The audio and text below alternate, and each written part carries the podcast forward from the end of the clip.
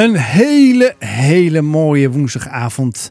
De eerste woensdagavond van het nieuwe jaar. En dat kan niet missen dat er natuurlijk weer een Wild Fate op Wild FM is, eh, Marije. Van, uh, ja, we zijn de frisse, fruitige bij, Joost. Ja, en uh, dat kan niet anders dan over de gospel waarover vertellen. Want dat is het goede nieuws wat we hier bij Wild FM de eter in mogen slingeren, letterlijk en figuurlijk. En ook voor het nieuwe jaar wens ik jou het allerbeste als je luistert en nu afgestemd bent. Of misschien wel de podcast terugluistert komende weken wens ik jou een heel mooi, goed en gezegend nieuwjaar. Want die zegen die hebben we gekregen om ook weer door te geven, Marije. En die geef ik dan ook aan jou door, even kort. Dankjewel. En een zegen betekent goede woorden spreken over iemand. Ja. Dus dankjewel voor je goede woorden, Joost. Nou, graag gedaan.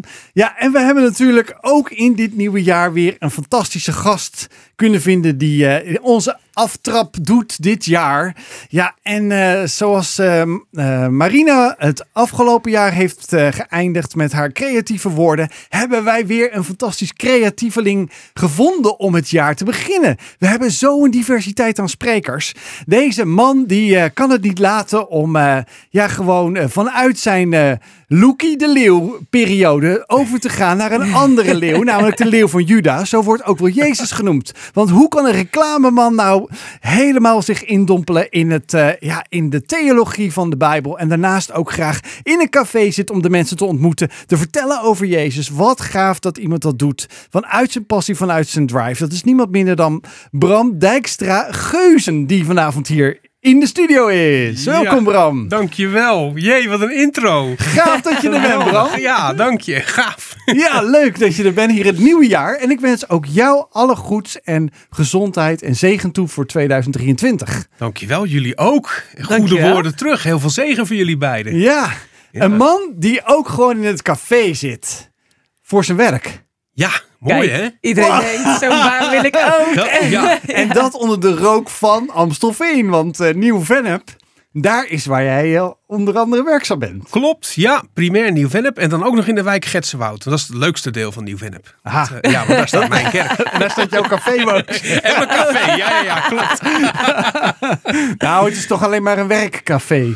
Ja, het is een werkcafé en ik drink niet de hele dag bier. Sterker nog, dat doe ik eigenlijk nooit. Is, alleen... is, het, is, het, een alternatieve flexplek misschien uh, geworden? Ook wel, ja, zeker. En uh, wij hebben geen eigen gebouw in de wijk. Dus ik heb ook geen kantoortje daar. Dus ik ben altijd ah. fijn in mijn eigen café naar de wc als ik moet. En even werken inderdaad. En even tussendoor.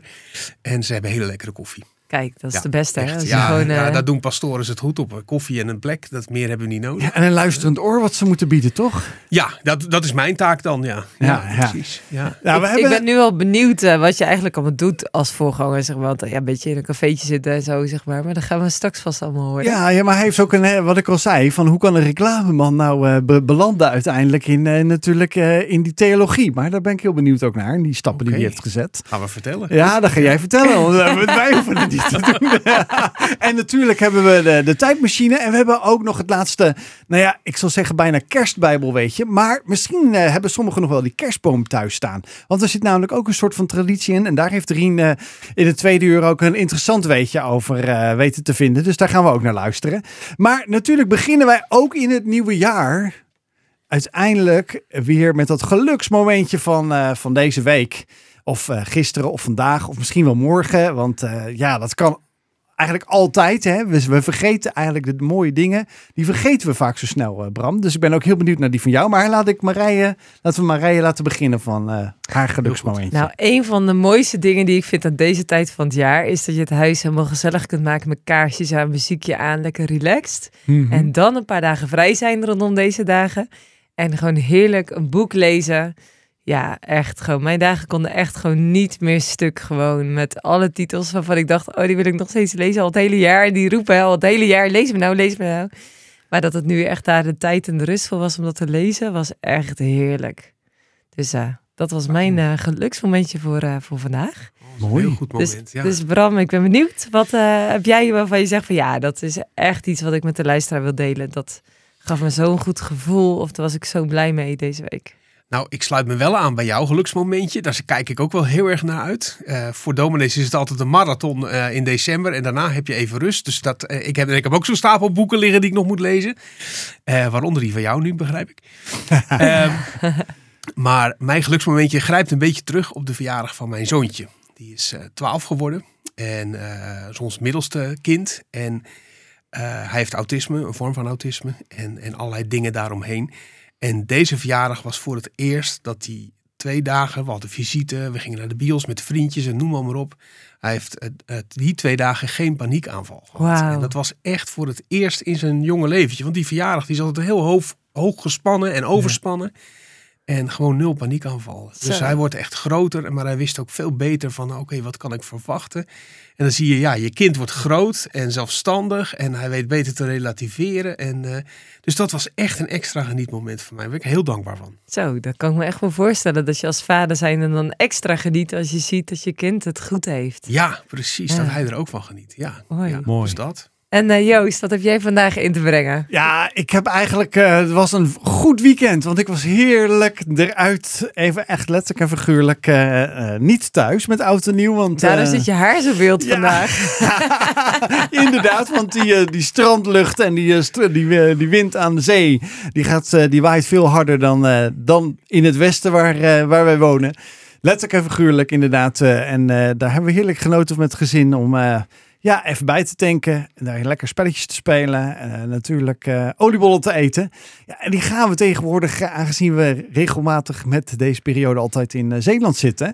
Hebben wij nu een heel leuk adresje ontdekt in Middelburg. Dus dan gaan we dan rijden we even heen. Er zit op- Het zit op een industrieterrein. En dan maken ze altijd een soort van oliebollen drive-thru. Dat is ont- ontstaan Oh, door, eh, ja, dat is ontstaan door, de, door corona. Maar ze maken er één groot feest van. Dus het is een, eh, het is een belevenis op zich al om eh, daar doorheen te Ja, rijden nou ja, de- die oliebollen Als Joost ergens van houdt, is het lekker naar de bakken gaan om wat lekkers te halen. Dus dat is dubbel feest, hè, Ja, Joost. zeker weten. Ja. Ja. Oliebollen zijn zo fijn. Ja. Zeker weten, ja. En natuurlijk het nieuwe jaar eh, starten we weer met eh, fantastische gospel die we ook weer voor jullie hebben uitgekozen hier op Wild FM met eh Wild Fate. En eh, we hebben een heerlijk nummer en ik denk dat dat zeker ook voor vandaag spreekt. When You Speak van Jeremy Camp. Maar jij hebt twee achternamen. Is dat van je vrouw? Ja. Of ben je van adel? Dat zou Nee. toch kunnen. Nee, ik ben niet van Adel. Was het maar zo. Ja. Nee, maar dan waren we wel van de arme tak, denk ik. Nee, Nee, dat eh, zeg jij? Dat Ja, precies. Nee, dat is inderdaad... eh, eh, Dijkstra is mijn eigen naam en Geuze is de naam van mijn vrouw. En wij heten allebei Dijkstra Geuze. Dat, je, kan, je hebt namelijk vier opties hè, als je gaat trouwen tegenwoordig. En eh, wij hebben dus allebei voor Dijkstra Geuze gekozen. En onze kinderen heten dan weer Dijkstra. Maar het is wel bijzonder, want eh, ik weet wel, laatst zag ik iemand die echt zijn naam aangepast op, op eh, LinkedIn of zo. En die had er een heel verhaal bij van, die was wel even getrouwd, maar die dacht ik ga dan toch ook de naam van mijn vrouw aannemen met een bepaalde reden. Ja, Maar je ziet het wel steeds meer, dat mannen inderdaad ook zeg maar zo een soort van twee namen aannemen. En dan, eh, ja. ja, ja, ik vind het wel mooi. Want ja, het is, je geeft je aan elkaar. En eh, heel lang heeft natuurlijk alleen de vrouw de, de naam van de man overgenomen. Dat het andersom kan, vind ik wel mooi. We zijn natuurlijk nou, nog wel een beetje traditioneel geweest. Dat mijn naam eerst. en maar goed, ja, ik vond het zelf heel mooi. En, en, en dan merk je toch ook wat het ook wel even wennen is. Eh, we zijn 15 jaar geleden getrouwd. En oh, nu heb ik ineens een andere naam. Dus dan weet je ineens hoe die vrouwen zich dat, denk ik, ook allemaal hebben ervaren destijds. eh, al die tijd. Ja.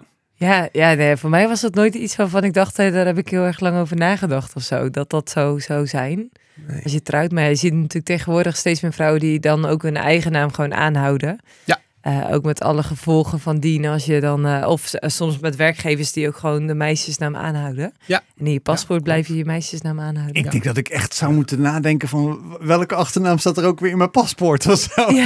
Want dan moet je natuurlijk heel exact zijn als je gaat reizen bijvoorbeeld. Ja. Dan moet je dat allemaal heel, eh, Ja, heel goed in, eh, in, erin zetten. Want anders eh, word je misschien geweigerd op een, eh, op een vlucht. Ja, nou, wij zijn gelukkig notoire in Nederland blijvers. Maar eh, ja.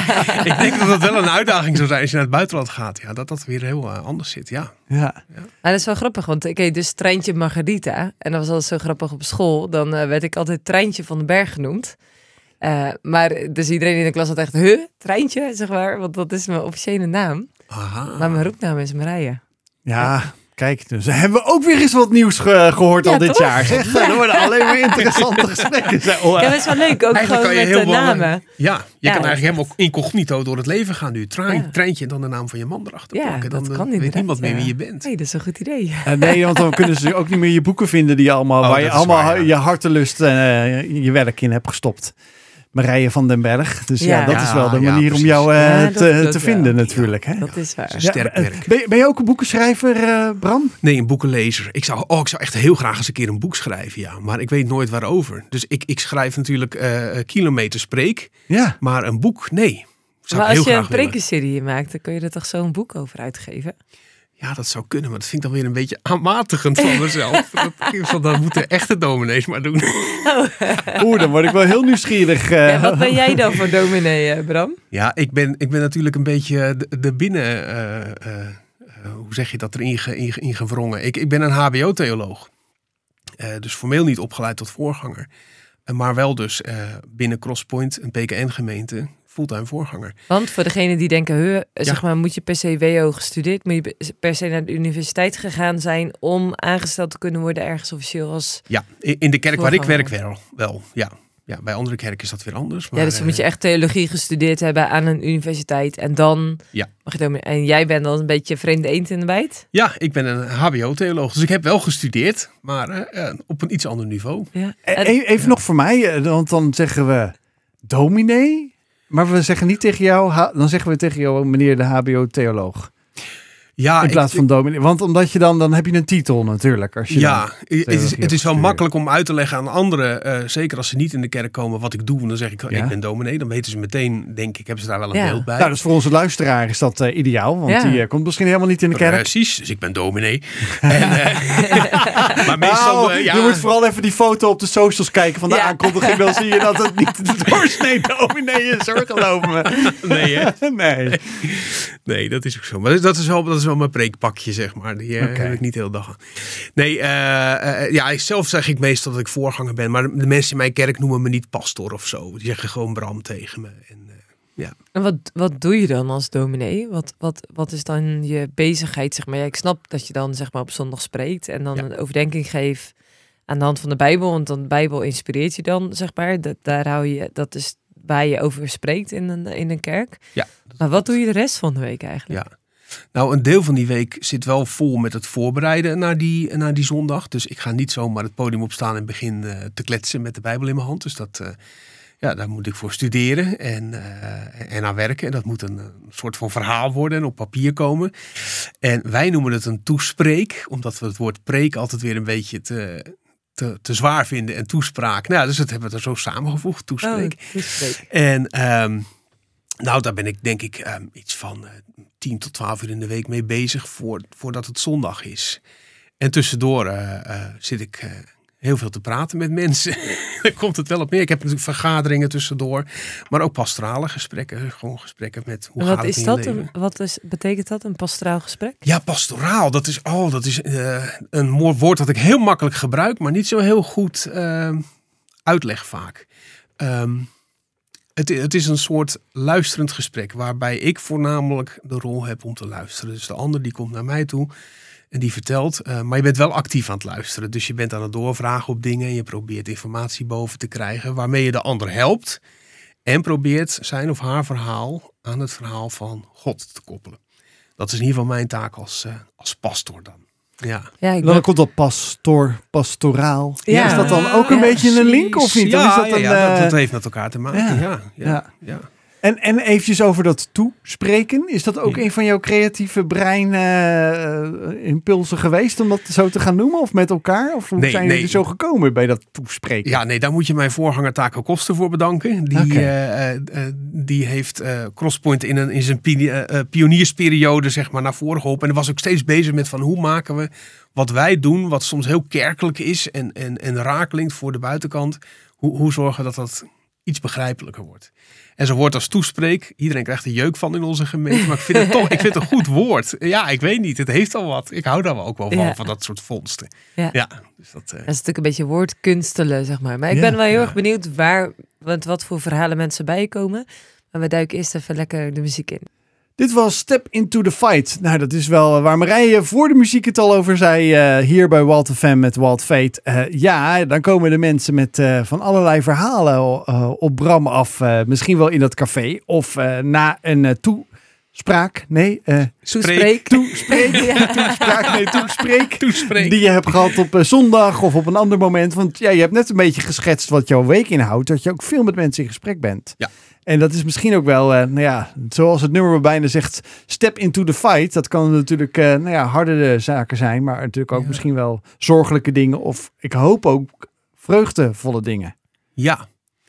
Ja, het, het- ja die, die hoor ik gelukkig ook zeker. Als mensen je bellen van eh, we willen ons kind graag laten dopen of opdragen. Eh, opdragen is als je je kind in de gemeente brengt en eigenlijk om een zegen vraagt. En, en dat doen we dan ook. Ehm, maar meestal bellen mensen je niet voor een gesprek als het goed gaat met ze. Hm. Ja, dus net als met een dokter of met een psycholoog. En, eh, ja. Dus je krijgt een heleboel te dingen, eh, te, eh, dingen te horen van, ja, die er achter de voordeur spelen. En eh, ja, die heeft voor heel veel verdriet eh, zorgen in de levens van mensen. En, en zijn er dan... In Nederland zijn we niet zo gewend om eh vieze was buiten te hangen.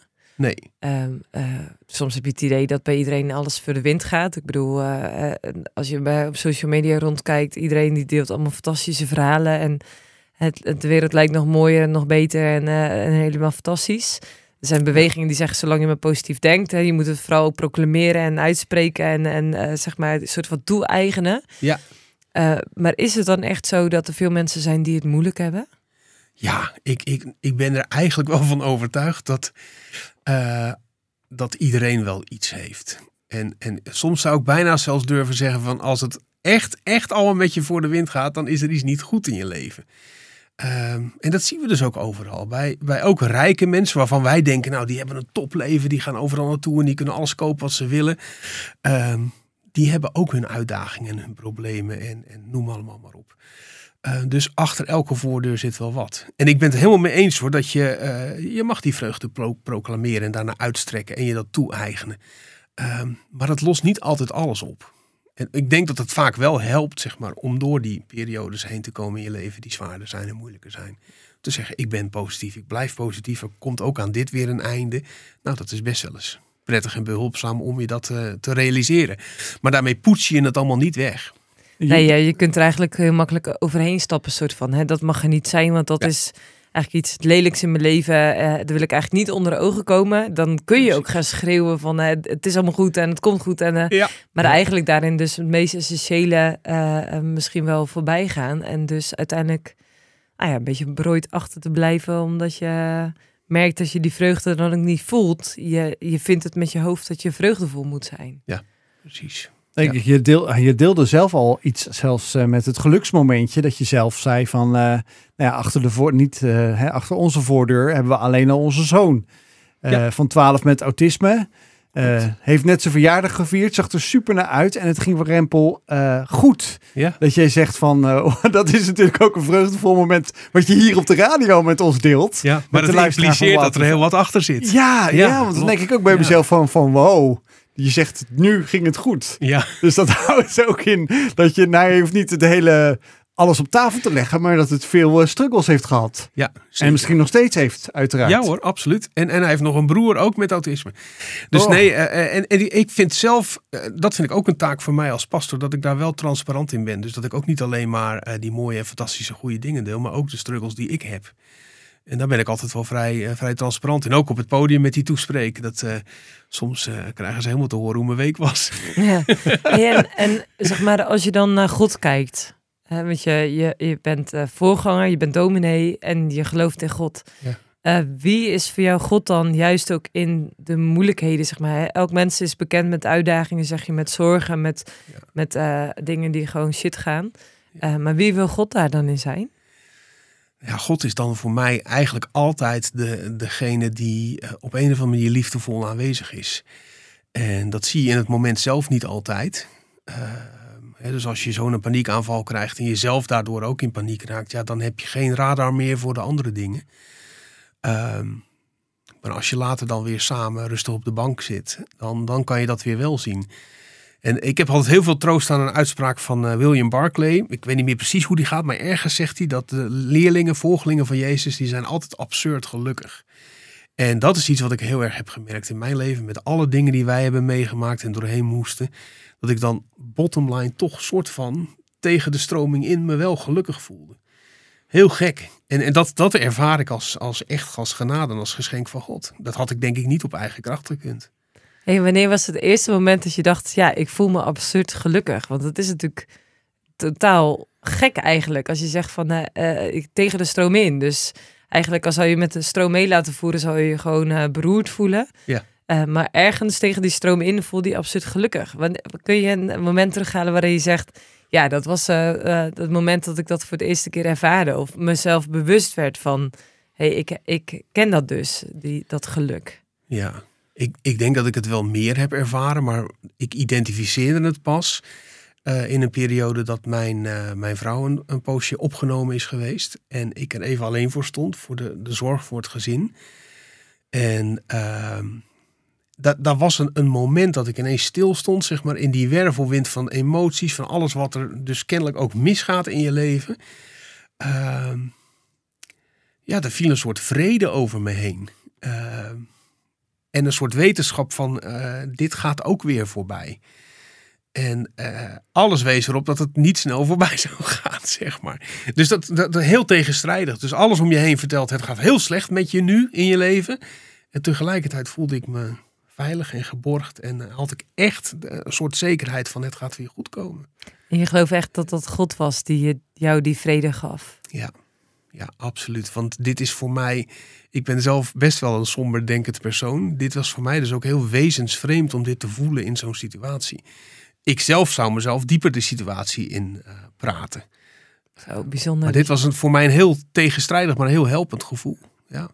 En stel je voor dat iemand nu uh, luistert en die, die zegt van het nieuwjaar is begonnen, maar eigenlijk voel ik me juist met de stroom meegesleurd, zeg maar. Ik weet het even niet meer, ik voel me juist zo sip. Uh, hoe, zou je iemand kunnen meenemen in hoe kun je dan zo'n stukje diepe vrede, absurd geluk misschien wel ervaren? Ja. Nou, ik denk dat het belangrijke is, is dat je op een zeker punt in je, in je diepte en duisternis, dat je jezelf toch aan God gaat geven. Uh, dat heb ik op een zeker moment ook gedaan. Ver voor die gebeurtenis trouwens. Uh, maar dat was ook in mijn duisternis. Ik zat echt op rock bottom. En ik had geen andere weg meer dan ja, of nog dieper zakken. Of uh, mezelf aan God geven, aan Jezus geven. En ehm, nou ja, dat moet je dan op een gegeven moment doen. En, en dan merk ik, denk, je dat je, denk ik dat je zult gaan merken dat als ik door zo'n duistere periode ga, dat die toch anders is. Want je weet van de dalen en van de bergen. Welkom terug bij Wild Fate hier op Wild FM. We zijn uh, vandaag in gesprek in dit nieuwe jaar. En oh, wat heb ik er toch veel zin in dit jaar, Marije. Sowieso met Bram dit was God of the Impossible van Everfound. Een mooie remix ook hier weer in het nieuwe jaar bij Walt FM met uh, Wild Fate. Ons programma op de woensdagavond en de zondagavond waarin we met spraakmakende gasten altijd uh, ja, in gesprek gaan. Marije en ik samen. Vanavond is de gast bij ons uh, Bram Dijkstra, Geuze. Ja. Ja, ja, ja, ja, want we moeten ze allebei eer aan doen natuurlijk, die, die, twee, die twee achternamen, Bram. gaaf dat je voor de muziek ook deelde ja, hoe God in allerlei situaties kan zijn. En ook in het bijzonder ook nu voor onze luisteraar, uh, denk ik ook wel in het nieuwe jaar, waarin uh, iedereen denkt van, uh, sommigen zullen denken, hoi piepeloi, nieuw jaar, nieuwe kansen. Ja. En anderen zullen denken, vele anderen zullen denken, die vanavond ook aangehaakt zijn bij, bij ons programma, van, ah, nieuwe jaar. Mijn ellende trek ik net zo hard door. Terwijl ik misschien wel dacht, ja. nieuw begin. Ja. Hoe, hoe zie je dat voor jezelf? Heb je ook zoiets elke keer 2023 nieuw begin. Yay! Yay. of denk je van, oh nee, de sleur gaat mee van de rest. Nou, soms heb je wel eens dat gevoel van die trein die staat nooit stil, zeg maar. En alles dendert maar door. Uh, maar over het algemeen ja, vind ik het nieuwe jaar toch wel weer een markering. Uh, en dat heeft ook te maken met dat het lukt me altijd wel om rond uh, na de feestdagen, ieder geval na kerst, want dan is mijn werk een beetje klaar, zeg maar. Om toch wat vrije dagen te hebben. En dat is altijd een reflectiemoment in het, van het oude naar het nieuwe jaar. Dus ja, dan ga je wel nadenken over: oké, wat, wat gaat het brengen, inderdaad. Hey, die tip gaf ik vorige week al. Dus als je dat nog niet hebt gedaan en je hebt nog niet gereflecteerd op afgelopen jaar, maar ook vooruitgekeken naar het aankomende jaar dan is het zeker een uh, tip. Wat, wat neem je mee voor het aankomende jaar vanuit 2022? Ja, ja, mijn ongoing mission is echt van hoe zorg ik ervoor dat ik eh, niet alleen maar werk. Dat is een beetje, dat is echt mijn valkuil. En dat zit ook een beetje in het werk, zit ook een beetje in de mogelijkheden van hier en nu. En je hebt altijd je laptop wel bij je, dus je bent altijd wel online. Je kan altijd wel mails beantwoorden of even die stukken schrijven.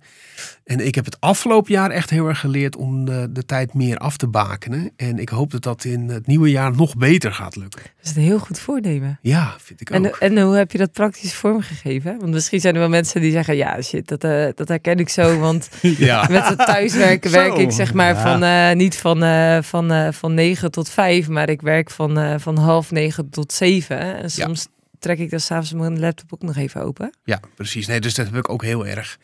Ik heb goede werkafspraken gemaakt met mijn eh, leiderschapsteam.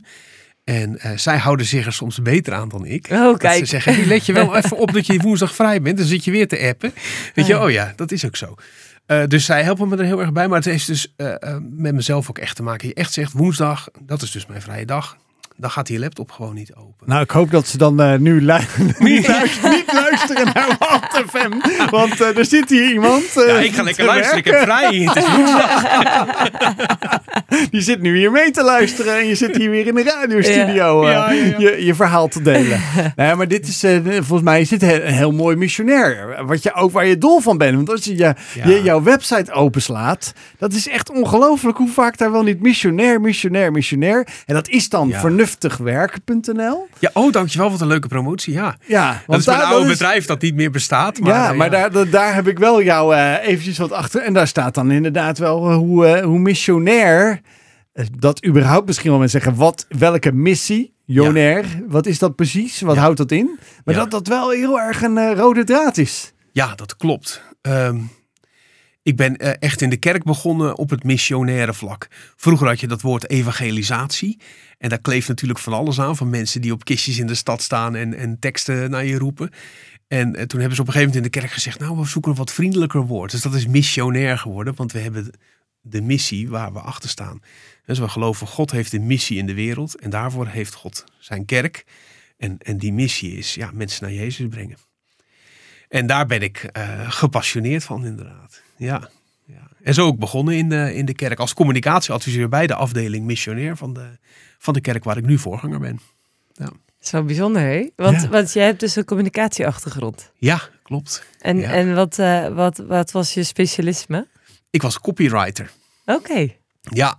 Ah, hij zegt, ik heb wel verlangen om een boek te schrijven, maar ik weet niet waarover. ik schrijf mijn hele loopbaan al, maar het is echt bizar.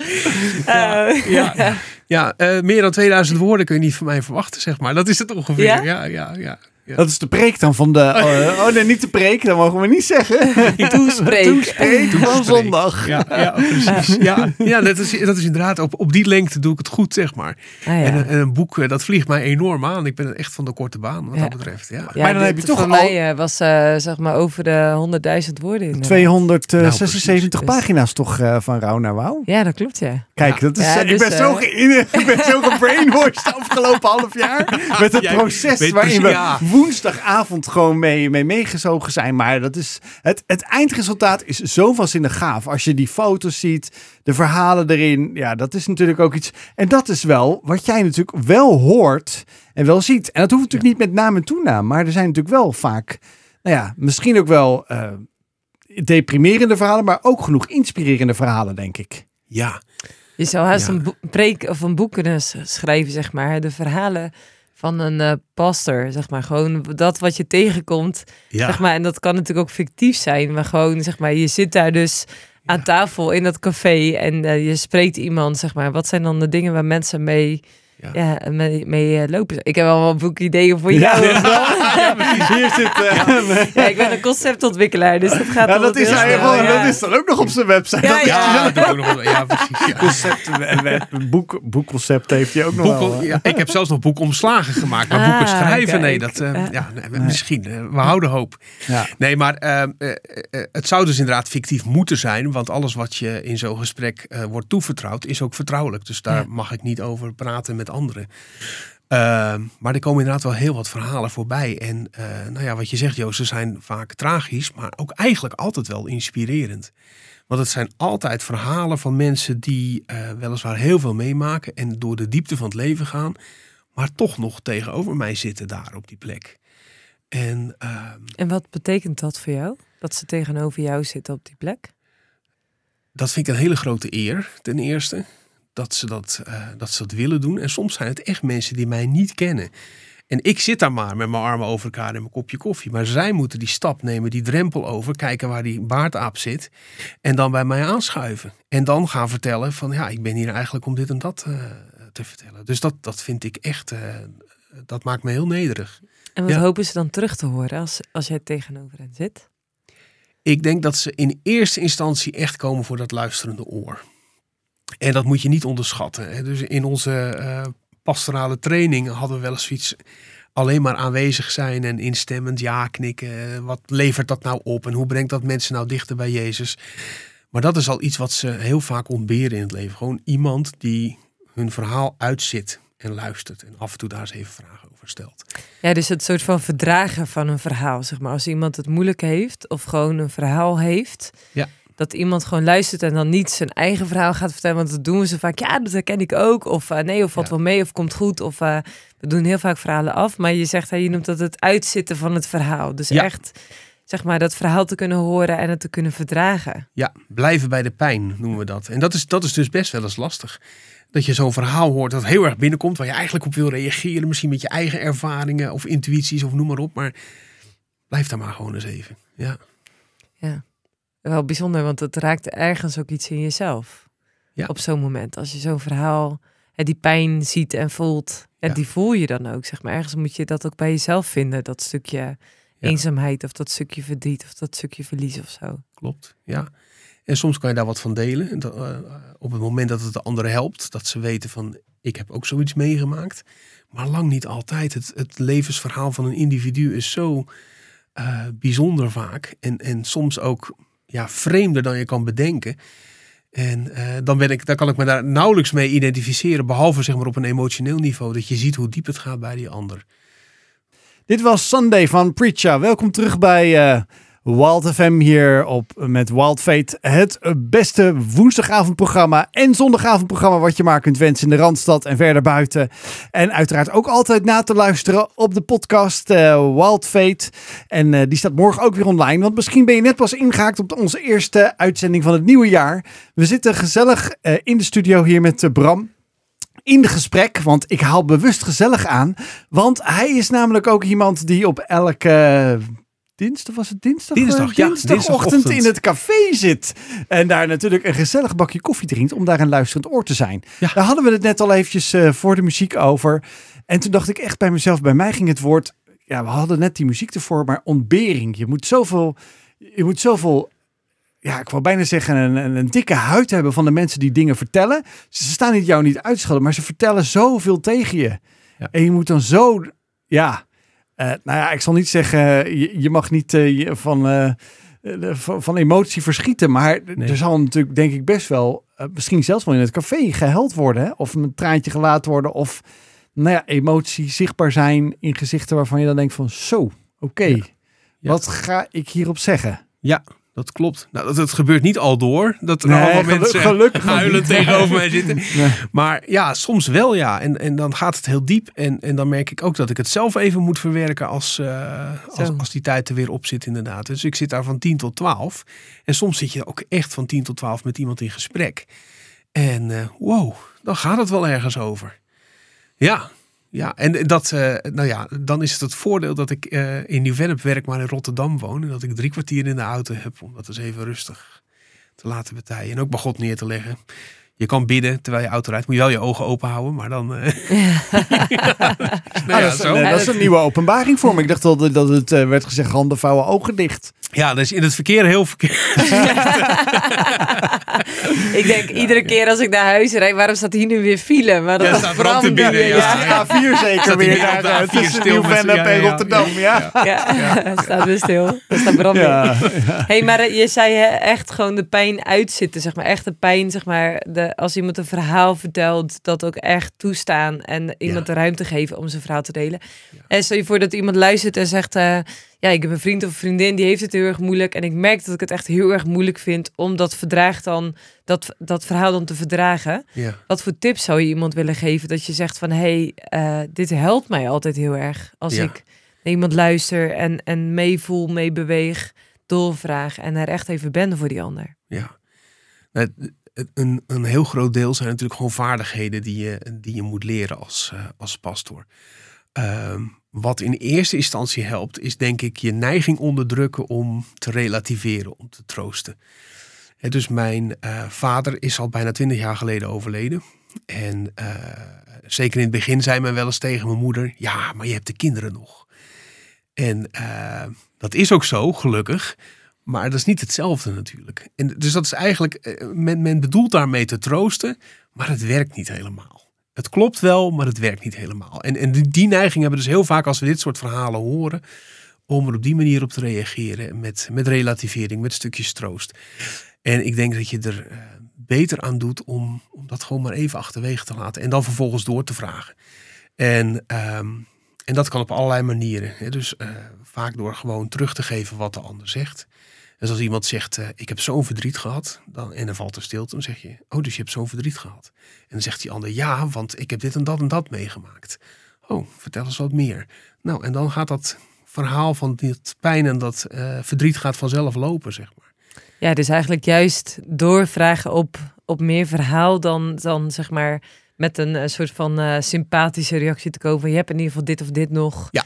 En het, ja, daarmee eigenlijk eh, het hele emotionele verhaal, zeg maar, de pijn van iemand eigenlijk daarin weg te schuiven. Ja, precies. Nou, ik ben echt wel heel erg benieuwd naar het tweede uur. We hebben al aardig wat eh, tips gekregen Ja, eh, hier zo dit super, eerste uur. ja. En, Een mooie eerste uur van, eh, van 2023 hier eh, op Wild FM met Wild Fate. We zijn zo bij je terug naar de officiële plichtplegingen, want dit station moet ook blijven draaien in 2023. Tot zo! Dit was Everything Everything van Elevation Rhythm. Welkom bij het tweede uur van het nieuwe jaar 2023 van Wild Fate hier op Wild. Wij zitten hier weer eh, in de studio om eh, vanavond weer een fantastisch eh, tweede uur te hebben. Leuk dat je er bent, Bram. Dankjewel. Gaaf eh, eh, je tweede uur ook met je in te gaan.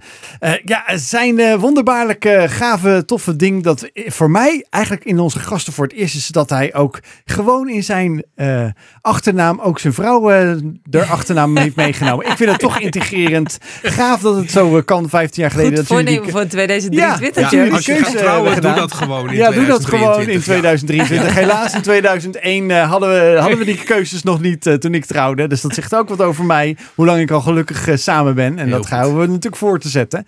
En eh, natuurlijk hebben wij ook in dit nieuwe jaar weer Bijbelse weetjes. En eh, nu heeft Rien weer iets bedacht. Dus we gaan even luisteren naar het Bijbelse weetje van Rien. En daarna stappen we ook in 2023 weer de tijdmachine in.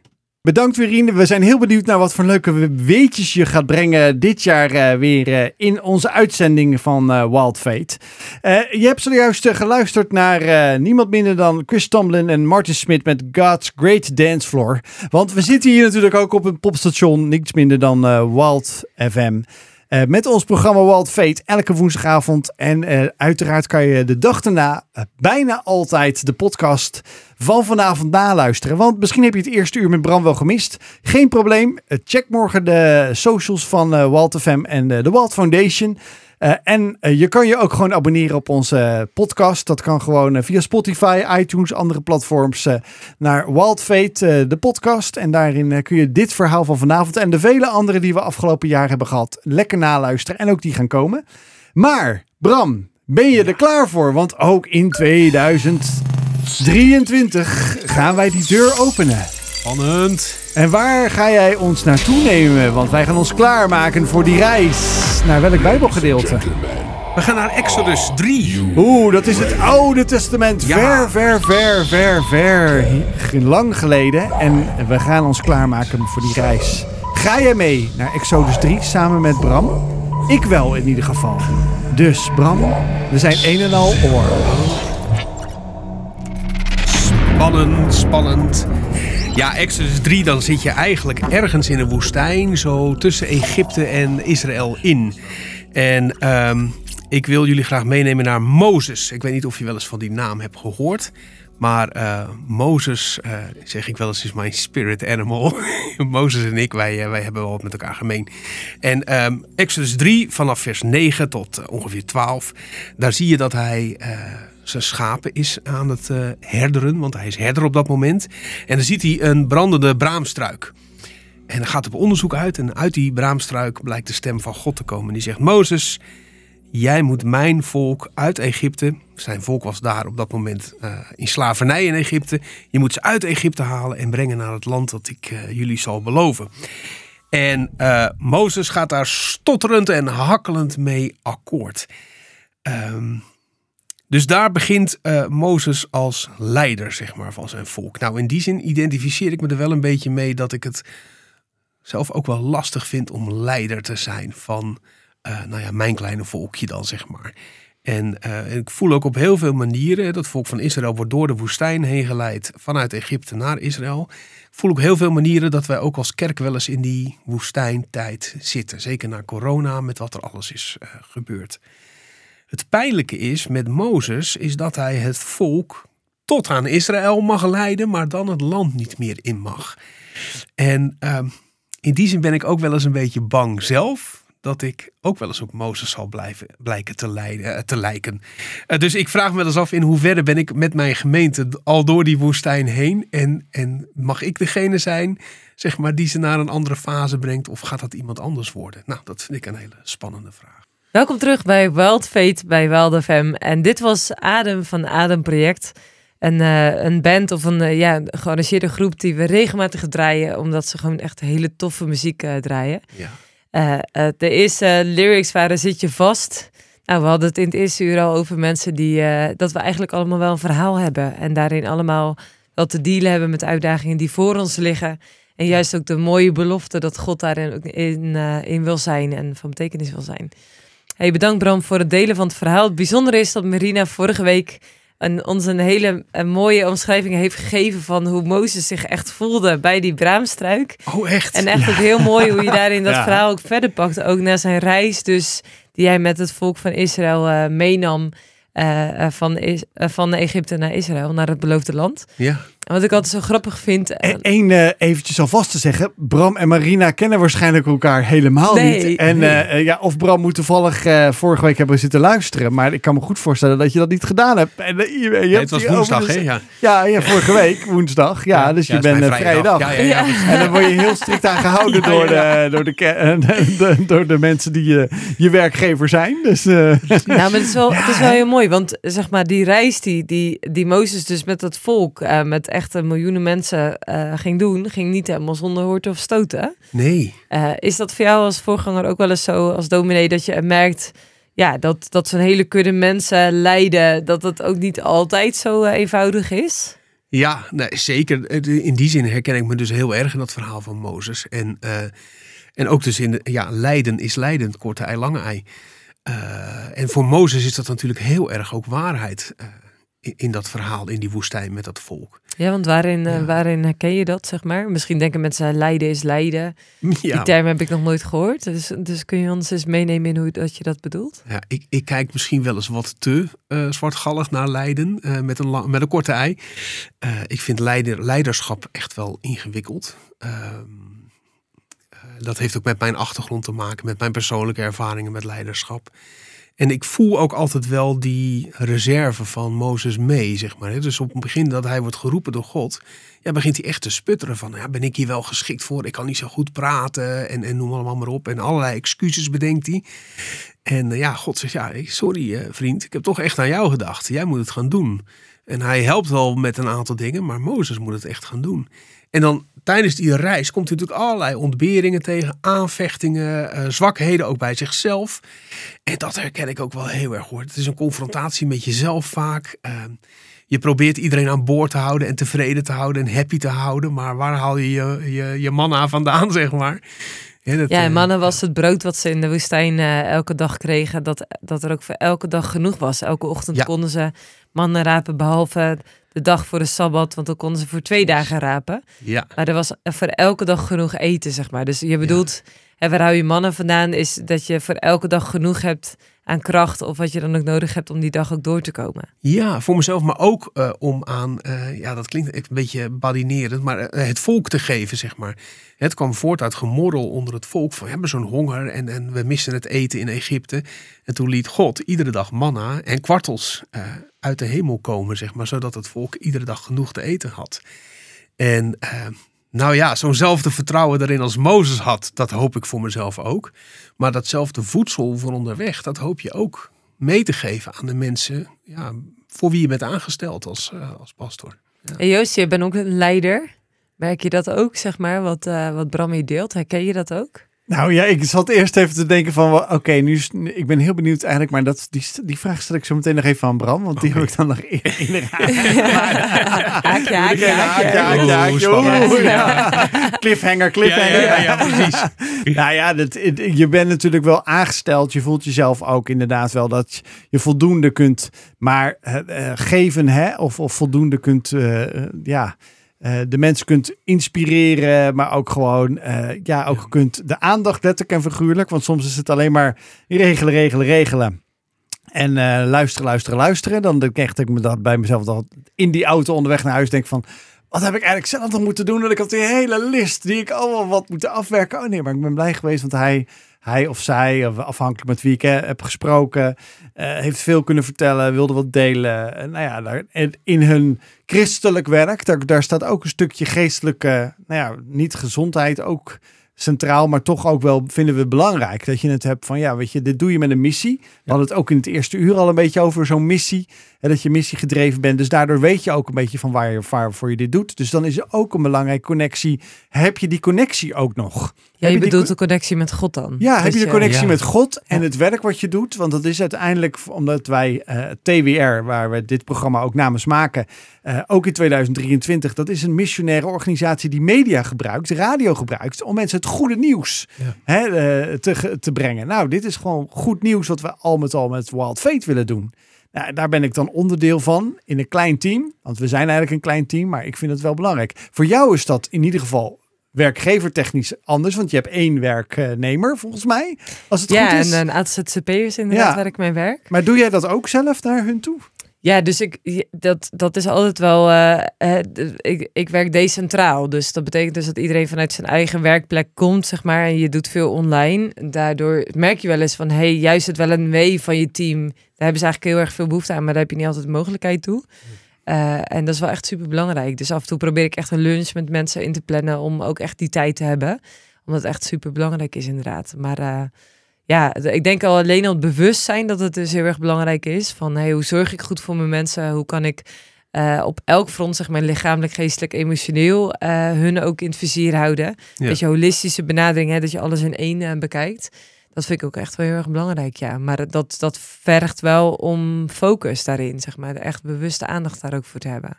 Dit was California Gold. Nou ja, goud is eigenlijk ook je personeel, uh, misschien ook wel, waar we net voor uh, dit nummer over hadden. Of eigenlijk de mensen met wie je samenwerkt. Want dat vind ik eigenlijk nog mooier. Ja. En dat was eigenlijk nog die cliffhanger, dat haakje wat ik nog wilde vragen aan jou, Bram. Misschien denkt hij, oh, misschien is hij die vraag vergeten. nee, want, want, als je namelijk... Uh, kom maar ja, kom maar op, hij is overal klaar voor. ja. nou, want als je namelijk vernuftigwerken.nl, de oude website van Bram, zegt hij dan, daar, daar doe ik niet meer mee, zoveel mee. Maar je was dus ook zelfstandig je, je had dus, uh, ja, je werkte misschien alleen of je werkte met personeel, maar dan ben je, uh, misschien, dat heb je wel omgezet in dat, die theologie waar je nu fulltime in, in, in aan het werken bent. Is dat ook omdat je misschien juist mensen miste? Of juist omdat je mensen moest aansturen en dacht van dit is niet helemaal mijn ding? Dat nee. lijden met een uh, korte ei. Met een korte ei inderdaad, ja. Nee, nee ik heb uh, nooit helemaal uh, gesoleerd met het ZZP'en. dat heb ik ook gedaan in een periode dat ik parttime in een kerk werkte. Okay. Uh, en, en dan daarnaast had ik die ZZP-praktijk. En dat was, vond ik ook eigenlijk wel een, uh, een plezierige uh, combinatie. Dus ene, aan enerzijds dat je je bewoog binnen die gemeente. En anderzijds dat je soms gewoon lekker even een dag deur dicht en aan een omslag van een boek ontwerpen kon werken. Ja, dus dat, en, en ik merk dat die balans ook in dit werk zit. He, dus je hebt heel fijn dat je met mensen kan optrekken, heel veel kan praten, kan horen, kan doen. Maar ook heel fijn dat je een dag of twee in de week lekker in die boeken kan duiken en kan schrijven en dat, uh, dat soort dingen. Dus dan moet je jezelf leiden. Ja, ja. Ja, maar dat laatste vind ik wel makkelijker. nou ja, dan heb je die reflectie voor jezelf al wel uh, Ja. natuurlijk. Nou, dat is, wel, dat is Ja. wel knap, hè? Want eh, dus zeg maar, als we het hebben over 2023 en, en iedereen die is bezig met... Tuurlijk heeft eigenlijk iedereen wel goede voornemens. Dat gaat dus over zelfleiderschap. Kun je de dingen waarvan je zegt, dat vind ik echt belangrijk, daar wil ik focus op pakken of dat wil ik echt veranderen of daar wil ik eh betere levensstijl krijgen of wat je dan ook als voornemen voorgesteld hebt. Dat vraagt dus om een stukje zelfleiderschap. Klopt. Eh, Ja. Hoe, zeg maar, je, je zegt dan, ik heb dan eh, zo'n eh, zo, zo'n pre-inspiratie die je dan nodig hebt, eh, zeg maar, voor je toespreek. Ja. Eh, ehm, ja, je, daar heb je dan twaalf uur eh, voorbereiding voor nodig, zei je al eerder, zo ongeveer. Ja. Hoe vind je daar de discipline voor om daar gewoon voor te gaan zitten en dan dat zelfleiderschap toe te passen? Ja. En dan ook met hopen dat je die inspiratie ook vindt. Precies, ja. Nou, die inspiratie is natuurlijk een voortdurend ding waar je, waar je eigenlijk altijd bedacht op moet zijn. Eh, en die doe je ook overal op. Dus ook in al die gesprekken die je hebt door de week, eh, ja, daar vind je ook inspiratie in. Ehm, dus je- je moet jezelf proberen steeds bloot te stellen aan, aan mooie, goede dingen, zeg maar. Dat is ook een hele mooie taak eh, in mijn werk. En dus dat ik hier nu bij jullie zit, dat gaat vast ergens nog een keer terugkomen in, in, in de reflectie op, op wat dan ook. Dat weet ik niet hoe of wanneer, maar dat gaat een keer terugkomen. En het is natuurlijk gewoon belangrijk om een ritme te hebben. Dus voor de, de eh, heb ik echt een ritme. Dat ik, eh, dat ik maandag wil ik bijvoorbeeld de grote slag maken met het bijbelonderzoek. En dan kan dinsdag en woensdag en donderdag kan dat gerust sudderen. Hoef ik niks op papier te zetten. Maar meestal gebeurt dat donderdag wel. Dan heb ik, schrijf ik ongeveer 300 woorden op.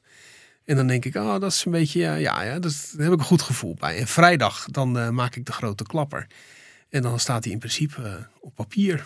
Ja, dus je zegt hè, die twaalf uur, maar die twaalf uur is eigenlijk gewoon een week Ja, aan sudderen en zo, zeg nou, maar. dat is het goede woord. Je hebt echt suddertijd nodig. Ja. Ja. ja, En helemaal wat jij ook zegt, Joost. Dat, dat- je bent soms zo bezig met de dingen die om je missie heen kleven. Dus het organiseren en het, eh, het op poten zetten. En, en, en die commissie in het leven roepen. En daar vergaderen en noem maar, maar op. Dat je soms bijna die tijd eh, met God vergeet. En, en ja, daar moet je echt ruimte voor maken. Want anders kun je dus ook niet die voeding geven. En wat betekent tijd met God? Nou, ik ben eh, niet zo'n stille tijd mens. Hè. Dus als je, als je gelover bent, dan wordt er heel vaak gezegd... je moet stille tijd houden. Dat is vaak een moment op de dag dat je echt even bewust bidt... en uit de Bijbel leest en, en, je, en je God opzoekt. Ik ben daar heel slecht in. En ik heb gemerkt dat ik... eh, en dat is de- denk ik ook wel eens waarom God mij dit werk heeft gegeven... is dat ik in dat preek schrijven en in dat Bijbel studeren... dat dat mijn tijd met God is. En dan merk ik ook dat ik, eh, dat ik eh, tot bidden kom. En eh, ja... Ja. Dus eigenlijk in, dat, in al dat sudderen merk je dat je dan tijd met God hebt, zeg maar. Dat Ja. je over dingen nadenkt of over mediteert eigenlijk over woorden die je gelezen hebt in de Bijbel. Of Ja, dat je hè, merkt dat je processen bezig bent met, met dus het thema waar je het over hebt. ja, precies. Ja, Ik had, Ja. ik had een beetje gegoogeld, hè, maar ik vind het wel heel tof. Want je hebt bijvoorbeeld, zeg maar, alles gaat fantastisch. ja. Is ja, een van jouw eh preken, zeg maar. Eh, en eh, iedereen denkt, zeg maar, als je dat ziet, dat komt dus van het vlassom af, zeg maar, een of ander woord. Maar dat is, wel, dat is wel echt die creatieve geest in jou, zeg maar. Dat, dat iedereen denkt, hè, zeg maar, iedereen, als je het leest, dan denk je, het gaat fantastisch. Maar eigenlijk bedoel je er iets anders mee. Ja, precies. Is dat Nou, ook wel wat je heel graag wil, zeg maar, in al dat sudderen, dat je dus thema's kunt creëren, zeg maar? Of, of, hè, want dat kenmerkt jou dan dat er toch een creatief tintje aan zit, of, of iets wat dan dichter bij mensen komt, omdat het ze een beetje ja, vernieuwd inzicht geeft of zo? Ja, nou ja, ik heb daar niks aan toe te voegen. Nee, dat is het inderdaad. En dit voorbeeld is echt eh sudderen in optima forma bij mij. Dus ik ben ergens in een trendrapport een keer die trend Flossom tegengekomen. Dat kennelijk grote merken eh, het aandurven om kwetsbaarder te zijn. En maar dat woord bleef natuurlijk steken bij mij. En toen dacht ik, oh, wat zou dat in het eh, Nederlands zijn? En dan, eh, dan ga ik daar echt een dag bij wijze van spreken, dan, dan, dan een soort van geobsedeerd om daar een woord voor te vinden. En ik heb ook van alles gevonden toen, maar het werd eh, fantastisch, ja. Fantastisch. Ja, Hij is heel creatief met woorden, dat hebben we sowieso. En hij heeft ook, ook missionaire gadgets. Ja.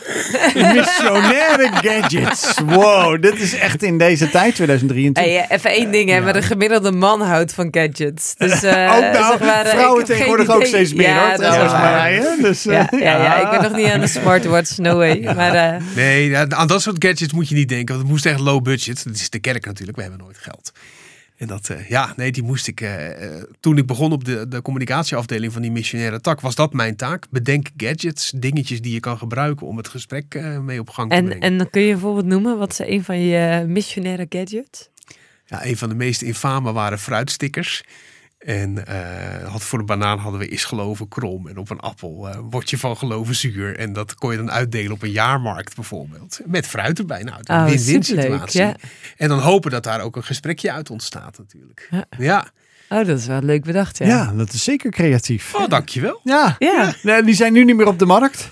Ik denk het niet. Nee, nee. En het grappige is, mijn voorganger bij Crosspoint Taco, die is volgens mij de enige die ze echt actief heeft gebruikt. En, eh, ja. Maar Ja. voor de rest, eh, nee, dat eh, was niet een heel succesvol product. Oh, niet? Nee. Nou, het lijkt me wel ja, lachen. Ja, precies. Mij Ja, ook het leek wel een mij ook beetje. hartstikke leuk. Maar ja, het, het- niet alles werkt. Nee, nee, nee. nee. Dat is natuurlijk eigenlijk altijd zo met, eh, met alle creatieve concepten die er ook zijn. Ja, zeker. Ja. Maar goed, dingen komen, dingen gaan. Eh, wij blijven gelukkig nog weer eventjes. Want eh, ja, we zitten pas eh, halverwege tweede uur eh, hier bij eh, Walt FM eh, met Walt Fate. En we gaan er eventjes heerlijk luisteren naar Hillsong Young met Alive. Welkom terug bij Wild Fate. Vandaag in de studio met Bram. Hey Bram, ehm, ik heb eigenlijk nog een echt een brandende vraag. Ergens niet een brandende vraag, maar een brandende vraag. Kijk, die woordspeling, Ja, hè? dat klopt, ja, klopt. heel goed, heel goed. Maar ehm, is geloven vandaag de dag überhaupt nog relevant? Ja, absoluut. Ehm, ja, punt, absoluut. Nee, dat, dat denk ik wel. Voor mij is het in ieder geval relevant. En ik merk voor heel veel mensen om me heen is het relevant. Geloven biedt, ehm, denk ik ook in, in deze in toenemende mate gekke wereld, een, een soort houvast, op zijn minst. En de wetenschap, dat, ehm, dat vind ik altijd prettig. eh, wij hoeven het werk niet op te lossen. Wij hoeven het niet eh, goed te maken. Dat, dat is al geborgd. En dat geeft mij heel veel rust. Ja, mooi. Hey, en eh, ergens deelde je in het afgelopen gesprek wat we nu al hebben, dat je vader eigenlijk al jong overleden is, Ja. 20 jaar geleden. Eh, je deelde over een eh, ja, best wel duistere periode die je zelf gehad hebt.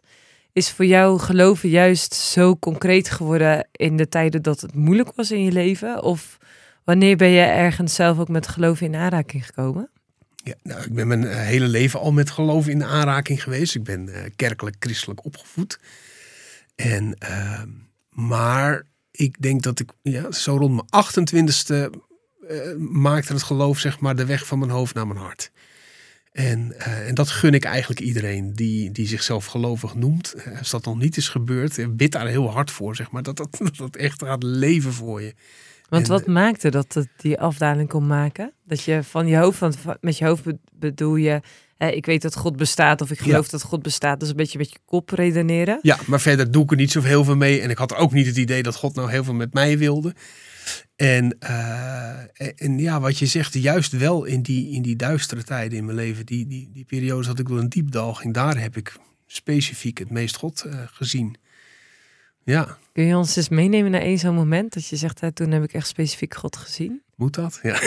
Nee, niks Ja, moet. nee, niks moet maar. Nee, het, kan, eh, het kan onze luisteraar, eh, misschien Ja. degene die vanavond ook met ons meeluistert, ook, of morgen terugluistert, inspireren om erover na te denken. Want Ja. de reflectie, de voorbeelden geven ook ons zo vaak eh, de momenten van ja, ik herken mijzelf daarin. ja, dat is ook zo. En eh, je bent er vrij in, hè? Want eh, Ik, nee, zeker. En ik, bedankt dat jullie dat zo, eh, zo zeggen ook. En ik voel me veilig genoeg om het te vertellen. Nee, het is eh, mijn eerste en, en denk ook meest krachtige ervaring waar, waarin ik Gods aanwezigheid voelde, was inderdaad na het overlijden van mijn vader. Ehm, nadat hij was overleden heb ik het nog twee jaar, vind ik, best aardig volgehouden. Maar toen gewoon totaal ingestort. En eh, ehm, ja, ik, ik ervaarde nul hoop in het leven op dat moment. Eh, en dat had niet per se nog echt heel erg met mijn vader te maken. Maar dat zat er natuurlijk wel in het verlengde daarvan. Wat had ook te maken met, ja, ik, ik kende mijn vrouw toen nog niet. En eh, ik, ik zat eh, nog in die reclamewereld waar ik helemaal niet happy was. Dus ik, ik zat echt vast voor mijn gevoel. Er zat geen vooruitgang in. En toen ben ik ook overspannen geworden. En poos bij mijn moeder thuis gezeten. Wat als, als 27-jarige voelt dat echt als falen natuurlijk. Je hebt weer net je vleugels uitgeslagen en dan zit je weer bij je moeder thuis. Maar op dat moment, ergens in de nacht, dacht ik bij mezelf ik moet op mijn knieën. Er is geen andere weg dan dat. En dat heb ik toen een, ik denk een paar keer gedaan en gebeden van ja, Heere God, eh, zo, zo hoeft het van mij niet meer. Zo gaat het ook niet meer, want het gaat geen kant op. En wilt u alstublieft in mijn leven komen? Want ik heb, dat had ik dan wel weer ergens gelezen, dat dat belangrijk was. Maar ik had dat nooit ervaren, ook niet mee opgevoed of opgegroeid. En uh, lang verhaal kort, hij kwam. En uh, heeft me ook heel specifiek in die dagen daarna geholpen om weer op te krabbelen. Onder andere met mijn vraag, nou ja, als het dan bedoeld is dat ik mijn leven met u mag leven, wilt u dan ook iemand in mijn leven geven met wie ik mag samenleven? En, uh, en dat is uh, gebeurd.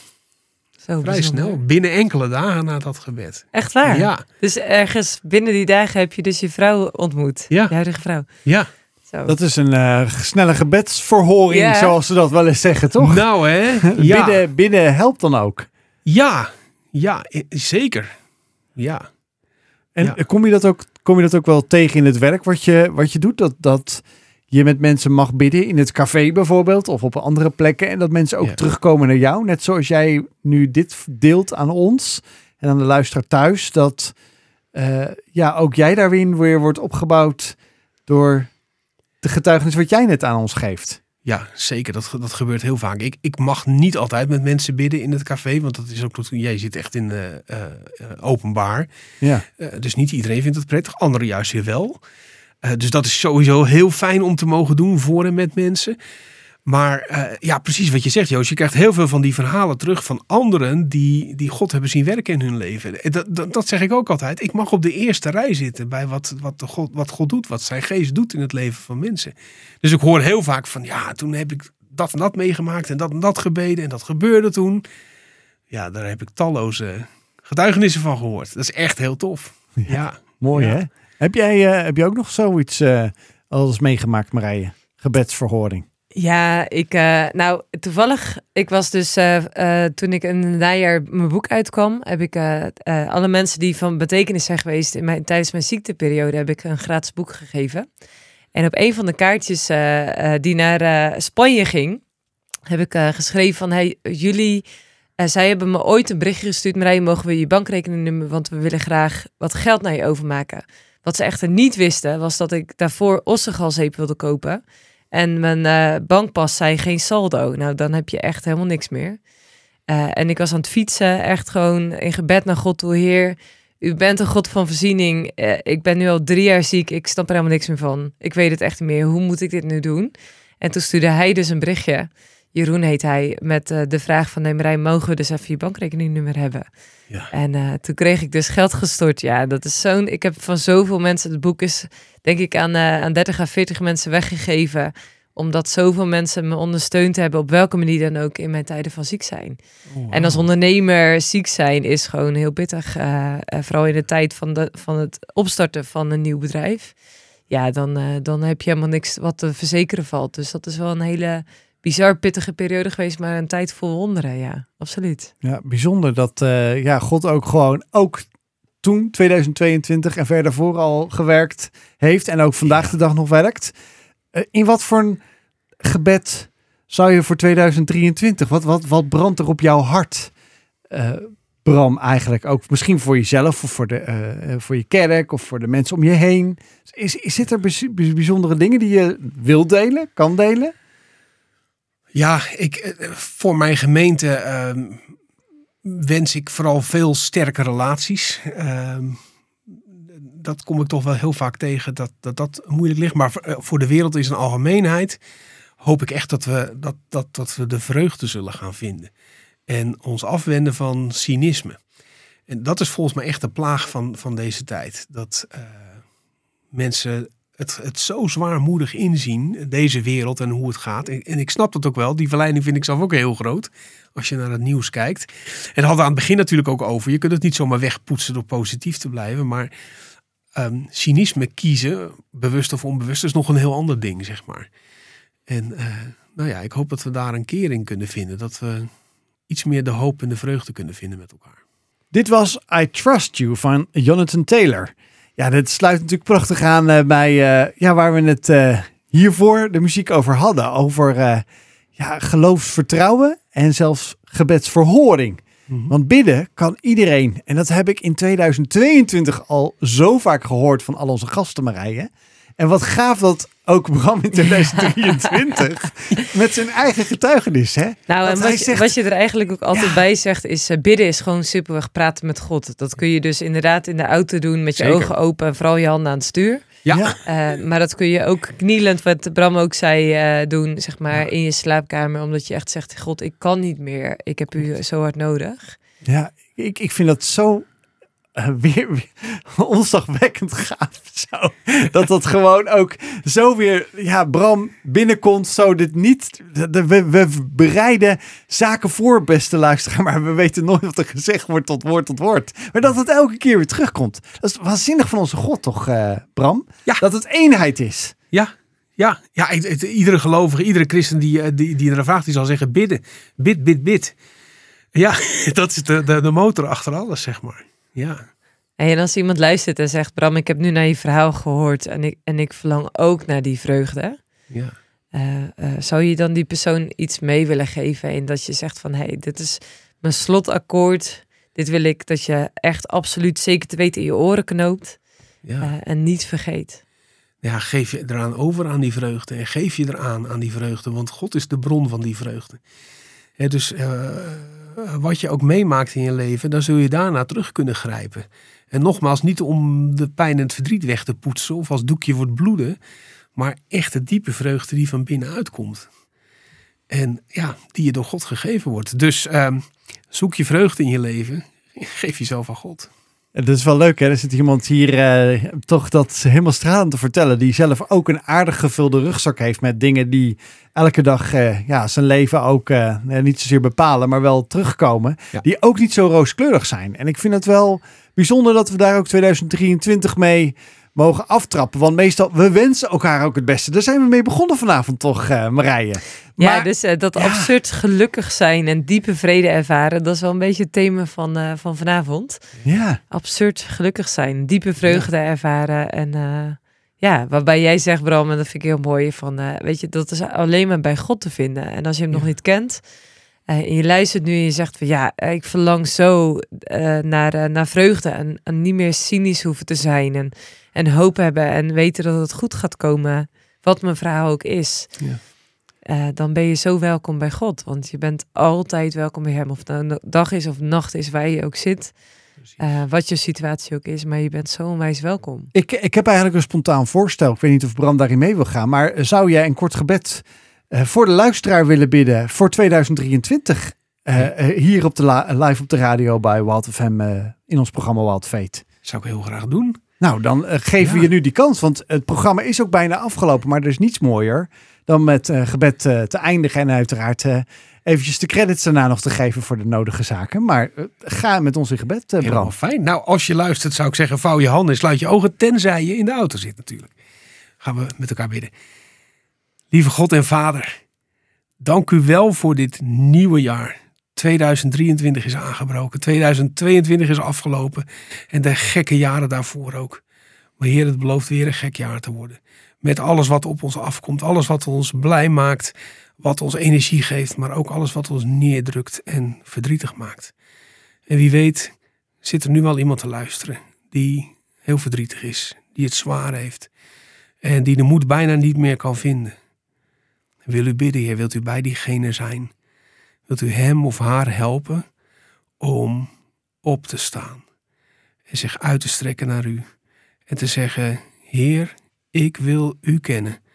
Want als ik u ken, dan zal ik vreugde kennen, wat mij ook overkomt.